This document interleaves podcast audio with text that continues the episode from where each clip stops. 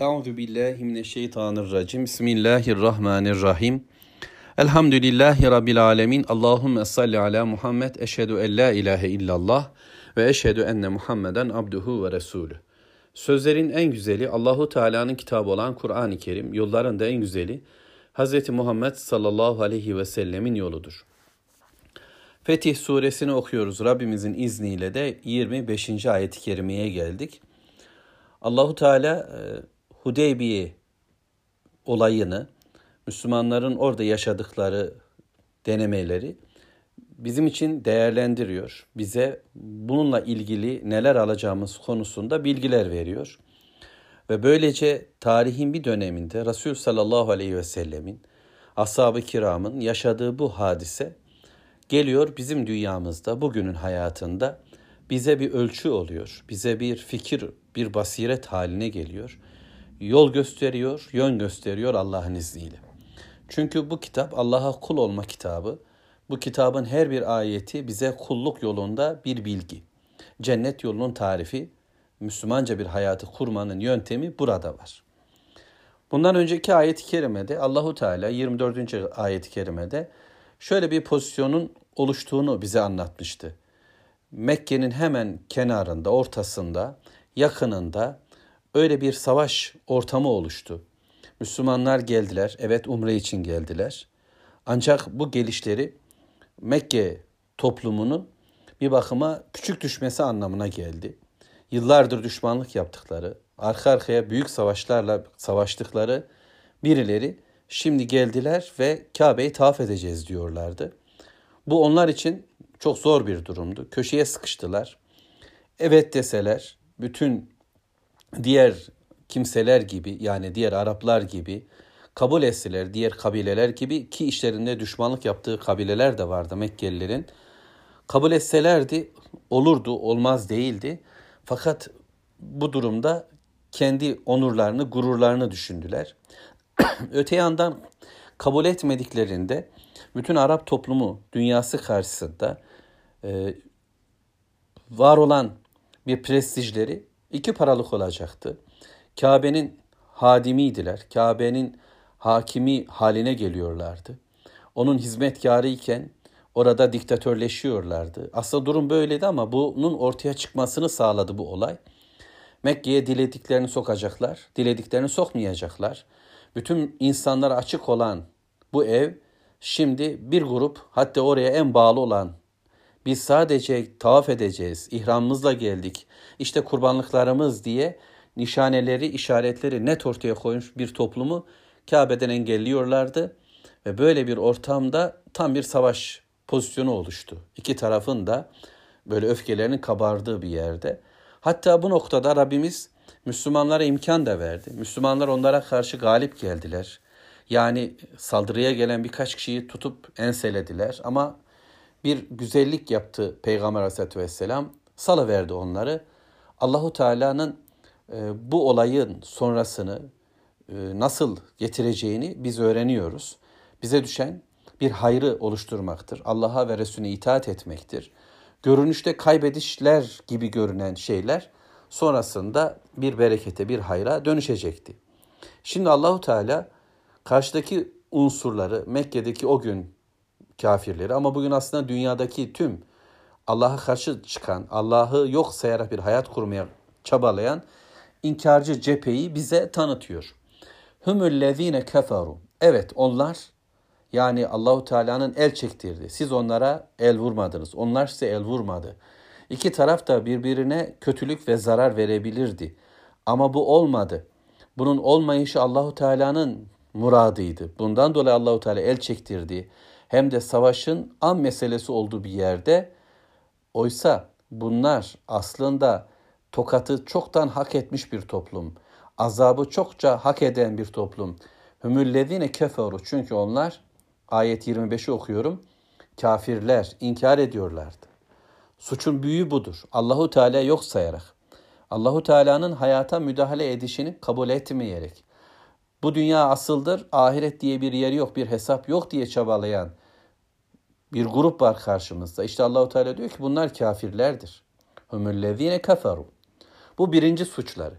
Bu onlar için ceza makamı olarak yeterli. Zaten ahirette de bu suçlarıyla gidecekleri yer belli.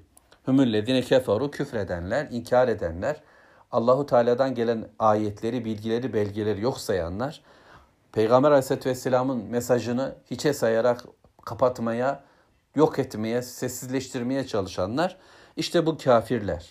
Aynı zamanda وَصَدُّوكُمْ anil mescidil haram Mescid-i Haram'dan da sizi engelliyorlar. Bunlar öyle kimseler ki sizi Mescid-i Haram'dan da engelleyenlerdir. Yani bu kafir olanlar, bu kafir kimseler aynı zamanda Müslümanların haram beldeye, mescide girmelerini, bütün Müslüman insanlar için bir secdegah olan, bu hürmete dair, hürmete layık olan evi ziyareti engellediler. Oysa herkes için eşitti orası. Uzak yakın. Oranın sahibi olmak, orada yaşamak, oraya konuşlanmak ya da dışarıda olmak fark etmeyecek bir ev orası. Yani benim evim diye insanların sahiplendikleri evler vardır. Ama Mekke, ama Mescid-i Haram, ama Kabe öyle değil. O Allahu Teala'nın bütün alemler için ortaya koyduğu bir hidayet mesajıdır, kandilidir, beşalesidir. Hudellil alemin olan bir yerdir. İbrahim Aleyhisselatü Vesselam ve İsmail Aleyhisselatü Vesselam tarafından yapıldı. Ve dolayısıyla bunun tapusu üzerinde hiç kimsenin sözü geçemez. Bu Allah'a ait bir evdir. Ve onun hürmetini bizzat Allahu Teala belirlemiştir. Fakat Allah'ın kullarını Allah'ın evinden engelliyorlar. Allah'a ait bir hayat kurmaya çabalayan bir kimseyi Allahu Teala'dan engelliyor. Allah'ın kitabından engelliyor. Allah'la buluşmalarını, peygamberle buluşmalarını hele hele kıbleleriyle, Kâbeleriyle buluşmalarını, kullukla buluşmalarını kafirler engelliyor. Kafir kendi kendine kafirse bu bunun suçudur. Kendini cehenneme götürmektedir. Ama öte yandan öyle bir tavırla engel, barikat kuruyor Müslümanlar ve Kabe arasına. Bugün dünyanın da yaptığı bu değil mi? Güya özgürlüklerin yaygın olduğu bir dünya sistemi var. Fakat Allah'a kulluk özgürlük noktasına takılıyor. Oradan geçiş yok. Şöyle bir kulluk yapabilirsin diyor dünya. Allah'a ibadet edeceğimiz formatı da kendileri belirleyerek. Bizim istediğimiz sınırlarda namazlarınız olabilir. Şu şu şu ibadetlerinizi yapabilirsiniz. Bir takım ritüellerle işi götürebilirsiniz. Ama öte yandan dünya sistemini kabul etmek durumundasınız. Ekonomik hayatta kapitalistçe yaşamaya devam edeceksiniz. Eğitim hayatında rasyonalist felsefeyi kabulleneceksiniz. Vesaire vesaire. Bütün bir hayat bölümlerinde bizim dediğimiz ideolojilere, düşünce yapılarına akışa göre yaşayacak. Ha dindarlığınız noktasında da işte birileri pazar gün, birileri cumartesi gün, size cuma gün işler yapabilirseniz diyecekler neredeyse. Böylece Allah'ın kullarını Allah'ın evinden, Allah'a kulluktan engellediler. Bu engelleyiş bazen resmen barikatler kurarak oldu. Bazen başka tür izole etmeler yani fikirler dolduruldu zihne, kulaklardan sesler, gözden görüntüler, bazen korkular, bazen başka coşkular, başka şehvetler ve insanları Allah yolundan engellediler. Allah'a kulluktan engellediler. Başka neyi engellediler? Bizi engelledikleri gibi vel hedye ma'kufen en yebluğa mahille. Bir de hediyelik kurbanlar. Allah için hedi olarak Allah'a adanmış hac ve umre için e, işaretlenmiş olan kurbanlıkların mahalline ulaşmasından men edenler bunlar. Onların kurban edileceği bir mahal var. Yanlar üzeri yatırılacak ve kesilecekler. O kurban edilme yerine Allah adına işaretlenmiş. O niyetle Medine'den sürülüp getirilmiş ve kurban edilecekler. Kulluğumuzun bir işareti olarak maddi manevi Müslümanlar bedensel ve toplumsal bütün hayatlarında Allah'a kul olmalarının göstergesi olarak kendilerini ihramladılar. Mallarının işareti olarak da kurbanlıklarını getirdiler ve ama ne kurbanlarımızı ne de kendimizi ne malımızı ne de canımızı Allah için harcamaya izin vermeyen bir dünya sistemi kurdular. Şimdi Hudeybiye'yi seyrediyoruz ama dünyaya bakıyoruz. Ben malımı sahip olduğum küçücük bir paracık bile olsa Allah yolunda istediğim şekilde kullanma imkanı bulamayacağım. Evimi, barkımı, sahip olduğum toprakları onların istediği şekilde ekip dikebilecek. Hatta çocuğumu benim kesbim olan, kazancım olan yavrumu ben kendime göre yetiştiremeyeceğim. Ve kendimi de onlar planlayacaklar. İçimde beynimi de onlar planlayacaklar. Duygularımı da onlar planlayacaklar. Böylece ne bedenlerimiz ne de mallarımız Allah'a doğru gidemeyecek, engellenecekler. Bunu yaptılar. Bu suçları bile onların bitirilmesi için yeter sebepti. İyi de Allahu Teala o zaman neden tuttu? Neden ellerimizi onların ellerine uzanmaktan Allahu Teala tuttu da engelledi? Neden böyle bir kapışmayı, böyle bir çatışmayı Rabbimiz o gün orada istemedi ve böylece geri çekildiler? Rabbimiz şöyle ifade ediyor bunun sebebini. Eğer bu olmasaydı, yani böyle bir durum olmasaydı bunların haklarını Allah gelecek ve size de imkan verecekti. وَلَوْلَا رِجَالٌ مُؤْمِنُونَ وَنِسَاءٌ مُؤْمِنَاتٌ Eğer mümin erkekler, er kişiler olmayaydı ve kadınlar, hanımlar mümin olan olmayaydı Mekke'de lem ta'lemuhum sizin bilmediğiniz Mekke'nin içerisinde Müslümanlar var, kadınlar ve şerefli ve şerefli erkekler de var. Eğer onların ayrılması, ayrışması mümkün olsaydı Mekke'ye girdiklerinde Müslümanlar bir çatışmaya girdiklerinde en tedauhum yani onları ezip geçme ihtimali olmasaydı bilmeden bilmeden bitirme, bilmeden yok etme ihtimali o zaman eğer bilmeden Mekke'ye girer de Müslümanlar oradaki mümin erkeklerden, mümin hanımlardan bazılarını diğerlerinin arasında öldürürler, ezerler, geçerlerse ardından bu durumu öğrendiklerinde Müslümanlar fetusibekum minhum ma'arratun bi gayri ilim. Bundan dolayı bu yaşanılan bilgisizliğin sebebiyle durumdan dolayı da Müslümanlar acı çekecekler. O Müslümanlara yaşattıkları sıkıntıdan dolayı kalpleri hüzünlenecek. Elbette masumdurlar. Yani böyle bir savaş içerisinde bazen e, birileri gidebilir, birileri ölebilir. Allah onu o ölüşüyle yarın kıyamet günü diriltecektir. Ancak bu Müslümanların gönlüne keder, hayatlarına sıkıntı oluşturacaktı.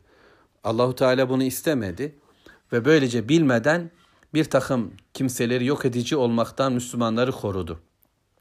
Böyle bir ifadeyle Rabbimiz e, bize Mekke'nin içerisindekileri Müslümanları koruduğunu ifade ediyor. Tefsirlerde genel olarak bu anlatılmakta. Fakat bunun dışında bunun dışında şu da ifade ediliyor.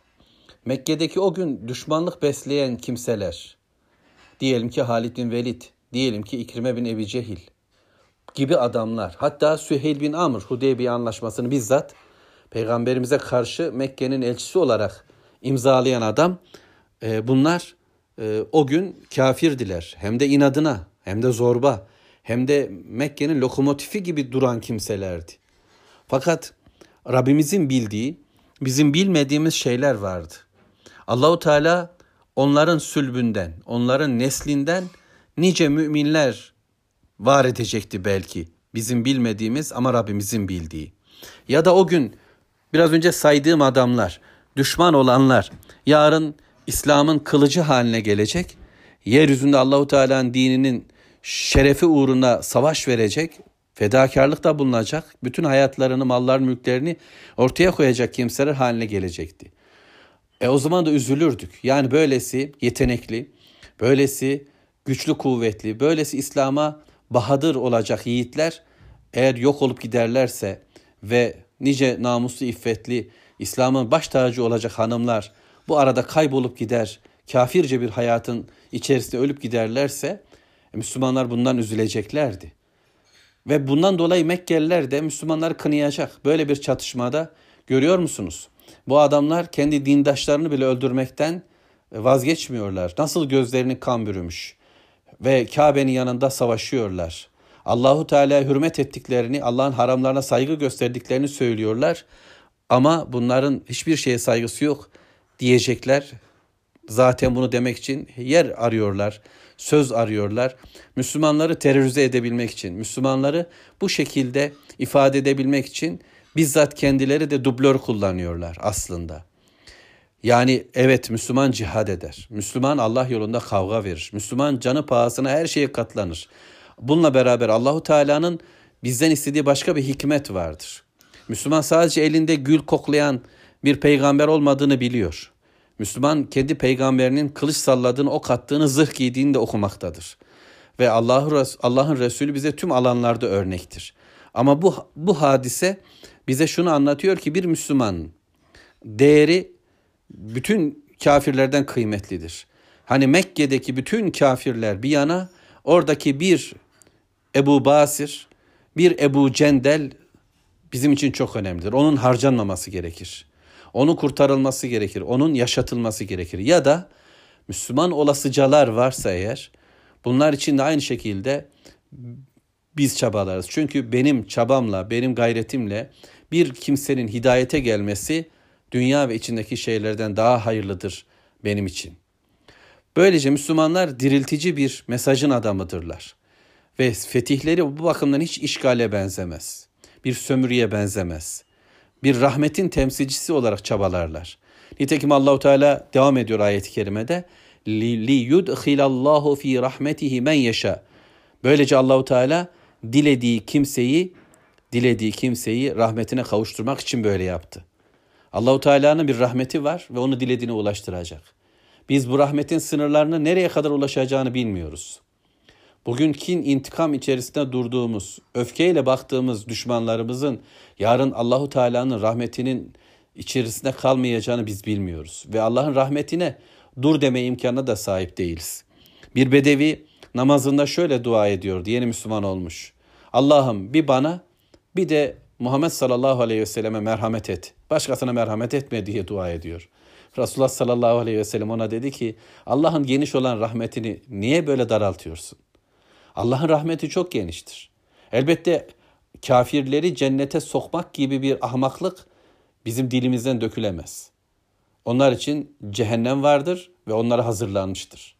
Ancak biz yeryüzünde hiç kimseyi cehenneme postalamakla görevli kimseler de değiliz. Bizler mümin olma çabasındayız. Allah'ın rahmetine talibiz ve Allah'ın rahmetini kullara ulaştırmak için çabalayan, bu dili kullanan kimseleriz. Allahu Teala dilediği kimseye rahmetine koyacak. Bu rahmetin temsilcisi ben değilim. Bu rahmetin sadece sözcüsüyüm. Gelin, gelin ben Allah'ın rahmetine girmek istiyorum size buyurun diyeceğim. Ve Allahu Teala dilediklerini bu düşman grubun içinde bile var olan Müslümanlar, Müslüman olasıcalar ya da onların soyundan gelen, gelecek olan Müslüman nesilleri Allahu Teala çok iyi bilmekte ve rahmetine koyacak Rahmetin içine katacaktır. Eğer işte bu anılan durum olmasaydı لَوْ تَزَيَّلُوا لَعَزَّبْنَا الَّذ۪ينَ كَفَرُوا مِنْهُمْ عَذَابًا elima. Eğer onlar seçilip ayrılmış olsalardı, müminler ve kafirler arası netleşmiş ve bir zarar verme durumu olmasaydı müminlere, biz onlardan kafir olanları elem verici bir azaba mutlaka uğratırdık diyor Allahu Teala. Ellezine keferu. Bakın ayet-i kerimenin içerisinde iki defa bu ifade kullanıldı. Humüllezine keferu lev tezeyyelu le'azzebnellezine keferu minhum azaben elima. Kafirliği netleşmiş, küfründe hiçbir değişiklik olmayacak olan kimseleri elin bir azaba uğratırdı ki onlar neticede elin bir azaba uğrayacaklar cehennem azabı. Peki dünyada dünyada elin bir azap onlara var mı? Böylesi kafirlere elbette var. Allahu Teala müminlerin eliyle bunu gerçekleştiriyor. Daha evvel gücümüzün kuvvetimizin olmadığı çağlarda yani Nuh Aleyhisselam'la birlikte olduğumuz, Hud Aleyhisselam'la birlikte olduğumuz, Salih Aleyhisselam'la birlikte olduğumuz demlerde gücümüz zayıftı. Allahu Teala o zamanlar bize diyor ki siz kenarda durun. Siz tavrınızı netleştirin. Biz Müslümanız diye kendinizi ortaya koyun. Düşmanlarınızı halletme işi benimdir diyor ve Nuh kavmini, Nuh Aleyhisselam'ın kavmini suda boğuyor. Ad kavmini 7 gece 8 gün esen rüzgarla helak ediyor. Semud kavmini çığlıkla helak ediyor vesaire. Diğerleri de böyle. Ama ne zaman ki güç verdi müminler Allahu Teala artık diyor ki siz de Benim intikamımın memurları sizlersiniz ve benim azabım ancak sizin elinizle onlara ulaşacaktır diyor. Böylece kafirlere de inkar edenlere de bu ayrışma gerçekleştiğinde, küfürleri ve inatları net olarak ortaya konulduğunda Allah eli bir azabı tattıracaktır. Ayet-i kerimeler Fetih suresine devam ediyor. İnşallah bize devam edeceğiz. Velhamdülillahi Rabbil alemin. Allahümme salli ala Muhammed.